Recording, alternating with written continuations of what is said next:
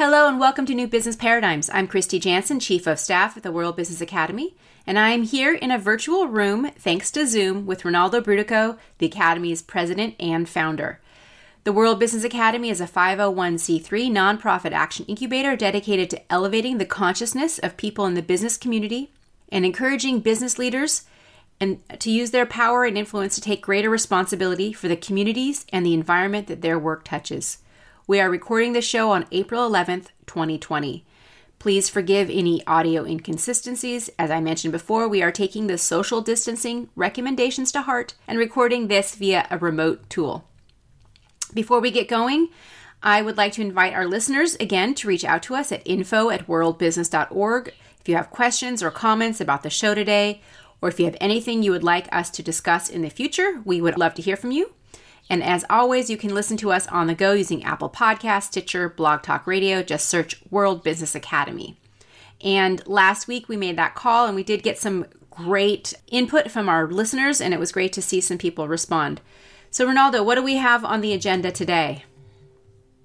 Well, thank you, Kristy. Before we start, obviously we have to acknowledge this is Passover. Uh, in fact, the markets were closed on Friday as a result. And uh, for the Christian world, of course, it was Good Friday. Today is um, Holy Saturday, and tomorrow is Easter Sunday, a time of incredible um, spiritual focus for most people, even the people who only go to church once or twice a year. And this year they can't. And I want to congratulate all of the pastors and all of the clergy and all of the priests and all the people in the religious institutions who are telling their congregations, stay home, do it by television, stream the service of your choice, whether it's from Saint Patrick's Cathedral in New York or the local church down the block. Do that for yourself, for your friends, for your community. If you're wondering, that is what God wants you to do. Keep safe, and your neighbors too. With that, even under the circumstances, it's great to be here. I'm, I'm learning how to live with Zoom. I'm understanding that I'm becoming, uh, it's sort of like, um, I'm going to have to become technologically appreciative of this, whether I like it or not, because I'm living my whole life on Zoom cameras. And I could use a decent makeup artist to help me look a little better on these harsh lights. But at the end of the day, I'm really grateful to be able to see people's face and to talk to them like I would if I were in person. Because as you know, uh, we're not trying to do uh, social distancing, really. We're trying to do physical distancing. And I love the idea of being able to socially stay connected by Zoom. Uh, I'm even doing it with my grandchildren now, both sets of them, and I'm really beginning to, to decide I would prefer pictures and conversations to just conversations alone. So I'm really grateful for Zoom, and I think it's it's it's clearly going to change the world in many ways. By the way, for those people who are looking at Zoom as a stock, I do not think it's time to buy stocks yet. We'll get into that later. But um, some people have dinged Zoom because they had a, a problem, which they did, as you know. Uh, they got hacked, and they became hackable.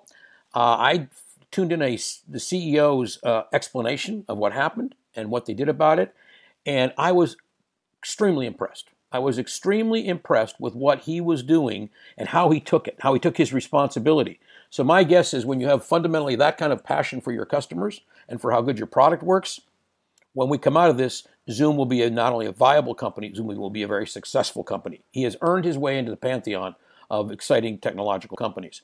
Um, that's interesting because I don't think he was an American born. I believe he's foreign national. Okay, having said that, I know I want to get into agriculture at the end of this show, but I don't want to do it right now. What I want to do is I want to start with the big one. Everybody knows, jobs. So like the, the python that swallowed the elephant, we thought maybe if we got through, you know, ten million people losing their jobs, the next week would be better. Most economists thought it would. We didn't. We thought it was going to be bad. We said it's going to be worse. How bad we didn't know, but it was going to be bad. Well, now we're up to almost seventeen million people have lost their jobs in the last three weeks. That's not news. Everybody probably knows it. What they don't know is if that's the beginning of the end or the end of the beginning. And I would suggest to you that I personally, and I spend most of my days trying to see where the bottom of this thing is, I can't see bottom yet. I cannot tell you that I can identify why this will bottom out and where. And that's too bad because I know for a fact we could create a bottom to this. Um, I'm thinking we're also going to get into one of the questions, Kristy, that uh, we got some great questions that came in. I want to save time for them, so please do get ready to read them shortly. But, um, you know, uh, even if you were thinking of getting into the market, which I strongly recommend you not, you, you, you'd want to look at why is the market doing so well this last week when the economy is in free fall? And I had talked to you about that before the show started, and I mentioned that I just happened after we, we were prepping for the show that the New York Times ran an article that very that very fact just today on the business section, page five, and basically gave one of the worst explanations I've ever seen. I mean, it was such gobbledygook. It meant it, meant it was nonsensical. So I can tell you what the answer is, so, but it ain't, it wasn't in the New York Times. So Rinaldo, why don't you briefly outline what their explanation is, and, and then tell tell us what your explanation is. I'm very curious to see what you're what you're thinking. Well, their so, so their thinking, as I said, it's, it's quite muddled. The, the, the heading on the it's on page five: Why stocks are booming amid economic freefall. And what it does is it lists the belief that the market sometimes does anything to develop an optimistic point of view in the face of seriously negative information. That is such a silly explanation. I can barely, I can barely put credit to it, right? You know, and they and they come up with fancy terms like short squeeze dynamics. Go read for it yourself. It's not worth me repeating. But the point is, when you have, and we're going to get into oil in a minute, the, the complete breakdown of the Saudi Arabia-Russia deal and why that's not going to happen, even though they made a deal and it's not going to work, and I'll be happy to tell you why that is when we talk about oil. So they're talking about the gush of money that is trying to find safe investments, and you know, technology is going to be a place to invest. So the, so the stock market's readdressing itself to get ready for when we come bouncing out of this. We are not going to bounce out of this. Folks, you just got to know, this is not going to be a sharp V down and a sharp V up. Anybody that tells you that does not understand economics. I would include the President of the United States. I would include Peter Navarro in that. I would include everybody he talks to. All of his economic advisors are not understanding the econo- economy. they, they, well, because he didn't pick them for that reason. He picked them for right. loyalty. He, he picked them because he wanted to hear what he wanted to hear. That's what a sociopathic narcissist is. Okay, so he's a guy who does great damage because of his narcissism. So in any event, where we are with jobs. So the bottom isn't hit yet. The money has not yet come out of the Treasury. Now, it may be that Mnuchin's been shoveling a little cash out the side door to some of the bigger companies in his five hundred billion dollars slush fund. But the three hundred ninety-five billion dollars has not flowed. Small businesses haven't gotten their first check. It's been well over a week now, right? A week for last Friday.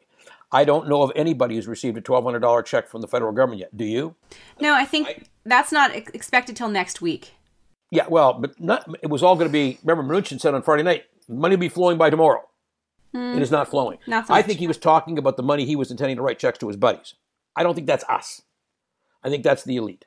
So here's my question, Rinaldo. Just are are you getting to the answer of why the stock market is not falling further right now?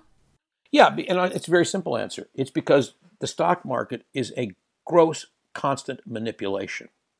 So what I've always said on this show is, the only way you make money if you run the market. Remember, this is program trading. It means you got to set the computer one direction or the other. You cannot turn the computer off. So if the market doesn't move up or down, you can't make money. Wall Street doesn't make money when the market's static. So if they can push it up on false good news, they do it to make money and suck you in. If they can do it on falling bad news, they sell like crazy to scare you so they can then buy on the next dip. And you've heard this expression, buy on the dip. This isn't a dip. This is a crash. This is a free fall. So so the market, in, in the best of times, is so highly rigged. You've heard me say many times, I'm a really smart guy, and I've been, I mean, I know the markets better than anybody I know, and I wouldn't play the markets. I don't have computers fast enough to play the markets. So if you want to invest, you have to be looking at fundamentals over the long term. You can't look at the aberrations of the market up and down on a day-to-day basis, which is why I issued in October of twenty eighteen my warning, get out of the market. You'll never be able to figure it out. It'll ju- and I said high volatility, it'll go up one day, it'll go crash the next day. And that is what we are in for, folks. So get out of the market, buy gold, and go to sleep every night. Remember that? I said go to sleep comfortably every night knowing you got richer that day. Even if it went up and down a little bit, it's going to be at a constant upward trend. And and just to complete that thought, you know, gold has gone up since April of twenty nineteen by thirty, almost thirty-one percent actually, and the market's only gone up by nine percent, actually three percent. So no, it's so when down. You take that, it's down by three percent right now. Down by three percent, S and P, and Dow is down by nine, and it's going to go further down. And if you look at a trend line of the market from April eleventh, twenty nineteen, that dotted line is not going in the right direction. Conversely, if you look at a regression analysis of gold over the same period of time, the line clearly keeps going up and up and up and up and up. Is it going to stop at sixteen eighty-eight where it is today? No. No, it's, it's already breached the twelve, seventeen hundred mark once. Um, I remember when I first announced it's going to breach twelve hundred, people thought I was crazy. And then I said, no, it's going to get past sixteen hundred. Then, then I said seventeen hundred. Now, I don't see anything between here and two thousand that's going to stop it. And the nice thing about gold is you go to sleep every night knowing the worse things get, the more you make money. And if you're a believer that things are about to get worse, you ought to be in gold. If you think it's all over and you think it's time to, you know, happy days are here again and the economy is going to bounce back with a B, V recovery, then you be happy to get in the market. It's not going to do that. And everybody smart knows that. Everybody knows that. All the market people know that. The Wall Street people know that. But they can't make money if they don't push it up or down. So after they push it down a certain amount, they go, okay, will the public be willing to believe some new baloney? Well, the baloney of the week was end of oil wars. Russia makes deal with OPEC. So the Saudis and the Russians agree that they will cut production by ten percent. How did that turn out, Rinaldo? Uh, oil price fell again the next day. Why? I'll tell you why. If you look at global statistics, we're already we're, we're swimming in oil reserves. I mean, we have so much oil stored, we don't have many more places to put it. They keep pumping it. We got no more places to put it. And here's the best part: consumption down about twenty-five percent globally. Yeah, Rinaldo, my my car insurance is giving me back a portion of my um, premium right. because nobody's driving, nobody's nobody's on the road. Right. So so that's two companies are doing that, uh, and I think a more than idea. two. More than two, because my, my, my company's not on the list that Benjamin gave us earlier today. Oh, good. Okay, so congratulations. It's spreading. And it's smart because the insurance commissioner is going to go around to the ones that don't do that and say, why didn't you do mm-hmm. that? Because we have a great insurance commissioner in California. By the way, I want to point out, Kristy's comment only applies to California. I have heard of no other state that's doing that yet. Well, no, my, my car insurance is U S A A, which is the, the... No, but you're in California. You're you're regulated by the California State Insurance Commission. But they they're a nationwide company, and I'm sure no, they're no, doing this for no, all no, of their no, no, no, customers. No, no, no, no, no, no, no, no, no, no, it's not. No, no, wrong. No, no it's state by state regulation. Absolutely, mm. Go, don't get kids. This is why people don't realize how important it is when you get a chance, like as we do in California, to vote for an insurance commissioner. You get someone who's a consumer advocate. You don't get someone who's an insurance industry hack like what we do in Washington. Okay, so no, only California companies, only California drivers, because what you're getting is you're getting a rebate on your insurance paid because the calculation of how many accidents on average you would have turned out to be way too high because too many cars are gone off the road. So that's what happened. Two companies did it, and now it's spreading to the industry because the insurance commissioner will go to any insurance company, no matter where they're based, that has insurance written in California and say, how come you didn't give money back to your customers in California? And he has the right to do that. He's the insurance commissioner of California. So if you have car insurance in California, you should be getting a rebate. Which is another interesting point, Rinaldo, in relation to where in the country you live and which who is your state governor and how that's going to make a huge difference in this virus. Huge. Oh, huge. I hope we get time to talk about it. But anyway, so so we now have talked about insurance a little bit. We talked about gold. So to anybody who wants to know, is it too late to get into gold? No. Get there as fast as you can and get out of the market if you're still in there, and I hope you're not. Because um, the last dip the market took caused a lot of people to get a lot extra gray hair, right? It, we dropped twenty-four, twenty-five percent in the space of a week. And it's not over. This is the market's new normal is not the Dow at twenty-six thousand and or the S and P at twenty-eight hundred. That's not the new normal. It's below that. And so what you're seeing is a play on the market because they know they can get people to believe, okay, there's an oil deal with Russia and OPEC, so that's going to take pressure off of oil prices. Wrong. It didn't, because demand is down by about twenty-five percent, and that deal in its best day is only a ten percent deal. And I'm not even sure they're going to keep that, that ten percent, because Iraq will, pu- will pump anything it can get its hands on, has no intention of following that rule. So will the Saudis and the Russians produce less? Yes. Will that change demand? No. Will that prop the price of oil up? No. So, but people played that in the market for a one-day gain as if, oh, announcement of a deal between Russia and OPEC. This is the greatest thing, and it'll help the price of oil, which, by the way, there's nothing good about the price of oil going up, despite what you hear from the White House. That's all bad for consumers. And I'm delighted that it's happening. Even my environmental friends who go, well, if it's so cheap, won't that slow down uh, re- renewable energy? No. Well, no, because it's, renewable energy is still cheaper. In fact, in fact, Rinaldo, act, re- renewable energy is doing fine right now, comparatively. It is, absolutely. And a lot of these, a lot of the, the, the drop in oil price, what that's doing is it's getting the fracking business out of the business. Well, actually, just to, just to highlight that, that's why Putin agreed to the deal. Putin was trying to eliminate American fracking, and he correctly calculated that he could survive on twenty-five to thirty dollars barrel oil. Tough, but he could make it. He cannot survive at twenty-three and below, and he knew fracking couldn't survive below forty. So he figured if we get below forty and keep it there long enough, it'll drive all the frackers out of business in America. Well, that is happening. That is a correct statement. The fracking industry is collapsing. Even companies that service the fracking industry, like Baker Hughes, the oil services company, feeling it. They're all feeling it. Mm-hmm. I think you're going to see a wave of bankruptcies in um, in the Midwest, for example, in the Permian Basin. Yeah, because so, they're highly leveraged. All of those companies are very, very highly leveraged. Yeah, and, and it, they were they're they're wild cats to begin with. I mean, they're mm-hmm. they're like yeah. high risk takers with, you know, high potential payoffs, high potential risk. So my whole point to this is the way to look at when to get back in the market is when the fundamentals say, okay, we have hit bottom, or we're close to hitting bottom. And a wise person once told me, never try to pick the high high or the low low. Just get close. But we're not close to the bottom yet, and, and, and I can't see the bottom. When, when I can see where the bottom is, I'll be happy to go back in the market before we hit it. But I want to see where it is and why it's going to be where I say it's going to be. And if I can't explain it to you in English, don't believe me. No, that's that's what I tell people who read the Wall Street Journal and, and go to their stockbrokers. Um, okay, so let's go to, um, I do want to get to that question. Let's do some questions. I was so grateful that people wrote in with questions. And I want to give a shout out um, to a couple of people who uh, I was particularly pleased. Uh, we had some people who, I, I'm assuming these questions came in because we asked for them last week.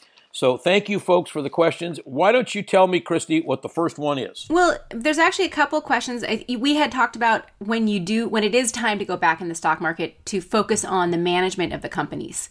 Right. And um, two questions. One is a question comment. One was about, so when it is time to go back, and you're not now, we don't know what the bottom is, right? But when it right. is time, would it be smarter to invest in particular companies where you know what kind of management they have, or is there are there E T Fs or funds that, that you can invest in to like minimize your risk and to spread your risk out? Yeah. So first of all, yes, um, you could do, um, and I always believe management is the best yardstick for future success. So yes, you could pick management for sure. Number two, could you pick an E T F? Yes, but I wouldn't pick a market-wide E T F.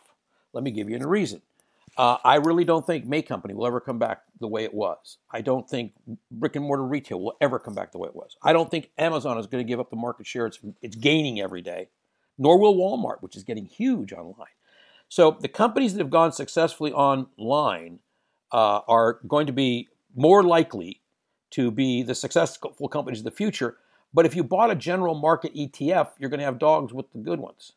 So what I would do is first issue, management. Second issue, and don't even look at the management if they're in the wrong industry or if they're in the wrong company.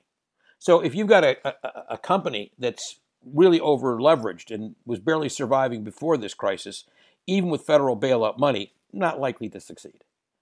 If, you, if you're interested in a company that um, is in a good industry, let's say renewable energy, or I just gave one a minute ago, I mean, technology, right? Tech is going to be a good industry because look at how good tech is in terms of new applications.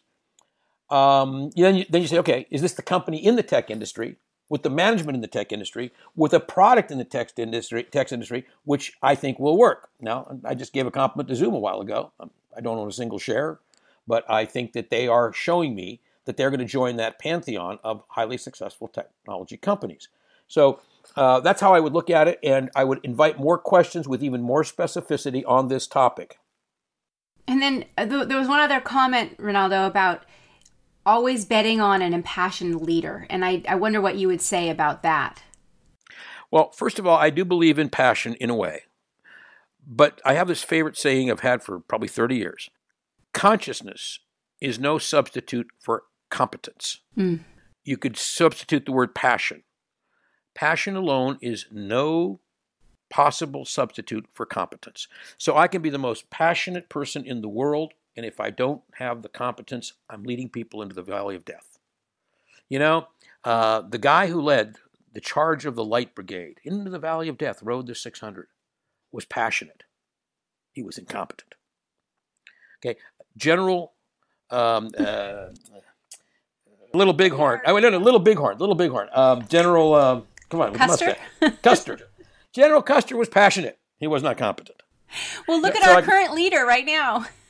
He's got a lot of passion. Well, he I, and I he's very he's charismatic, passion. And a lot of people really love him. I, I don't know if he's passionate. And by the way, I don't think that's charisma. I think if you're in his cult, you think of his charisma. I think if you're not in his cult, which is two thirds of the people that see him, you see him for what he is, which is a which is a hollow, uh, phony carnival barker. He's a I mean, salesman. He's, he's a sideshow. Yeah. He's a he's a, he's a reality T V show host, and he's trying to turn our crisis into his reality show. For well, him to brag about, quote, listen to this, his ratings. Because people are turning in to find out how to survive coronavirus. Those aren't his ratings. Those are Fauci's ratings. And by the way, when he fires Fauci, because he doesn't want Fauci to have the stage to outshine him, guess what? Fauci will have no problem getting an audience. The media will find Fauci. He, he, and he won't keep you at the podium for an hour and a half saying useless things. Very so true. I don't know why. I'm, I'm, I wish if there's anybody in the media listening to this, please stop covering Trump's press conferences. They're, they're ninety-minute rallies. It's what he's doing because he can't put crowds in front of himself. They make no sense. They're full of craziness, and um, they're misleading, and they're dangerous. So if you think you are attracted by that, omni patria filii spiritus sancti, as they would say in my childhood, in the name of the Father, Son, and the Holy Spirit. That's what I, that's all I can do for you at that point. It's like, God bless, I don't, I mean, I can't help you. Okay, give me another question, though. Um, well, we were talking on an earlier show about the antibody testing, and right. I, I know you've got a number of things to say about that. It's something that we've been we've been actually developing. Um, and just yesterday, Fauci, or today actually, Fauci came along and endorsed the concept of antibody testing to create some sort of an immunity card. We talked about Germany talking about an immunity passport. I know the U K is looking at it. No one, the one thing that we did at the Academy that no one has yet done to the best of my knowledge, including Fauci, is they haven't figured out a system for how to use it. And and I think you've got some questions that came in about, uh, like, for example, how do you, how do you protect it under HIPAA? Right. One of the questions. Yeah. Is is is it, you know, how do you, how, what do you do if a person refuses to show a health identity card, right? Yeah. And so and so the first question is, how do you conform it to HIPAA? Well, the answer is because it's a health identity card by nature. And, and the unique num- numbering system relates only to your medical records. You never leave the HIPAA world. So it's just like you going to your doctor, getting tested. They give you the results. You still control it under HIPAA. Okay. In this, you control it and you authorize the government to print up a card with your picture on it that says, yep, we tested him or her, and they are they are antibody present. So they can take that card, and you your question is, how do you know? Well, you take that card to a bar, and the woman or the guy at the door says, okay, you can come in and drink. You can't, you can't get sick. Uh, you take it to a restaurant. They say, come on, have a table because you can't get sick. So as long as you have your antibodies, you are immune from further infection. So there's no privacy issue. To the opposite, you want to show that card so that you can go back to work. And because it's a photo identification card, that eliminates the other question that comes up. How do we know it's you? Now, I just want to talk about China for a second. China's trying to do a system where they use telephones. And there's a color code on your phone, depending on whether you're safe or not. And that's crazy, because I could give you my phone. Well, I can't give you my identity card if it's a photo I D. And by the way, people have not asked me this. Well, I think we did get a question on this. Uh, how do you protect against counterfeits? Simple. I would do with this very, very simple embossment te- embossing technique. We could do it either with a hologram, which we do all the time. For example, all the driver's licenses in the state of California issue with a hologram today. Rinaldo, so we have that ability. I have to, I have to just say, though, there's you know many millions of people who don't have any I D because they are not documented in other ways. So I don't know that these people would actually be you know, trusting that, that this system would be a, one that they could even get into, even if they wanted to. Okay, well, let's let's just take the category of people that you're referencing, which is the largest category, and that's um, undocumented aliens, okay? Mm-hmm. So in California, we wisely created a system where you can get an I D card. You can get a California motor vehicle license without showing proof of citizenship. And many, many undocumented aliens have chosen to do that. I think that's a smart move. Because California has said we will not turn that information over to the uh, immigration control authorities. So many undocumented aliens are driving around with driver's licenses. They can bring that in and get their photo I D with that. Also, I want to point out that the way those people got those in the first place was by providing minimal identification requirements to the Department of Motor Vehicles, which is where I want to send people to get the photo I D no, card. I think that's good, but I, I just think there's so much mistrust of, I mean, in some D, some D M Vs around the country are sharing that that information with the federal government. And I just, I love the idea of this. I love the energy that's behind it, but I just am not certain that we can answer those questions. And then what well, no, if... Whoa, whoa, whoa, whoa, whoa. Okay, so first of all, remember your premise here. Yes, many states do terrible things. I think the governor of Florida is killing his own citizens. This stupidity. Okay, I think that Newsom's doing a good job. I think Inslee's doing a good job. What's her name in Michigan's doing a good job. I think that Whitmer. Uh, Gretchen. Gretchen Whitmer. I think that uh, Cuomo's doing a great job. Okay, um, so in those states where the governor is prudent, cares about their people, and is doing it right, they should be free to push out the photo identity card. If you live in a state where because you are black, you're probably having your vote suppressed, yeah, I would tend to doubt the sanctity of your records at the D M V.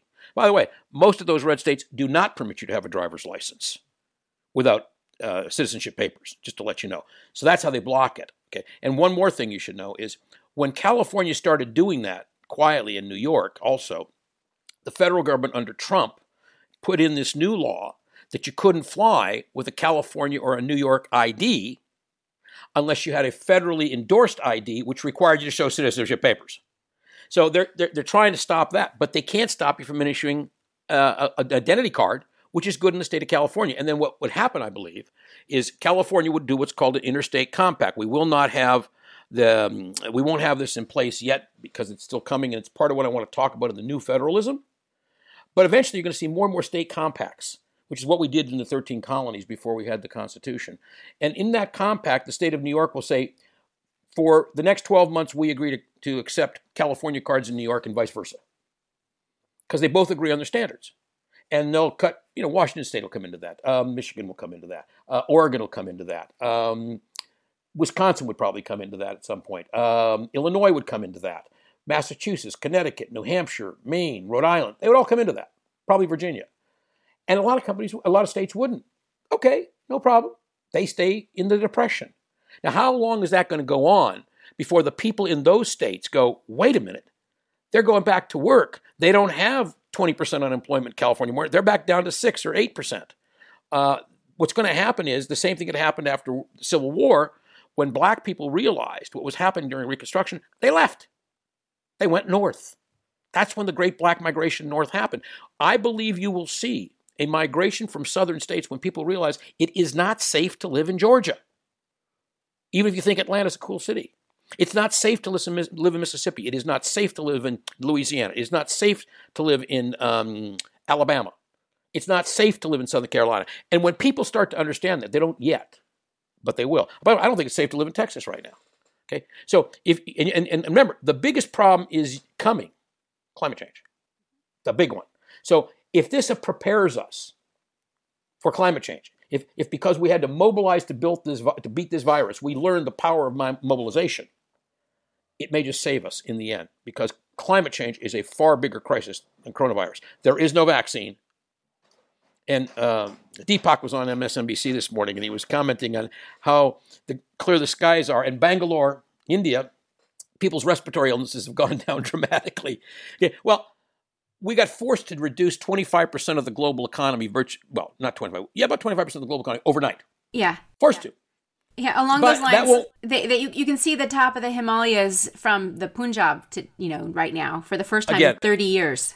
Yeah. So that's all positive. And if we take that mobilization to beat coronavirus into, okay, now we got to, what we learned, apply to climate change, it might just give us, because we're going to get some time now.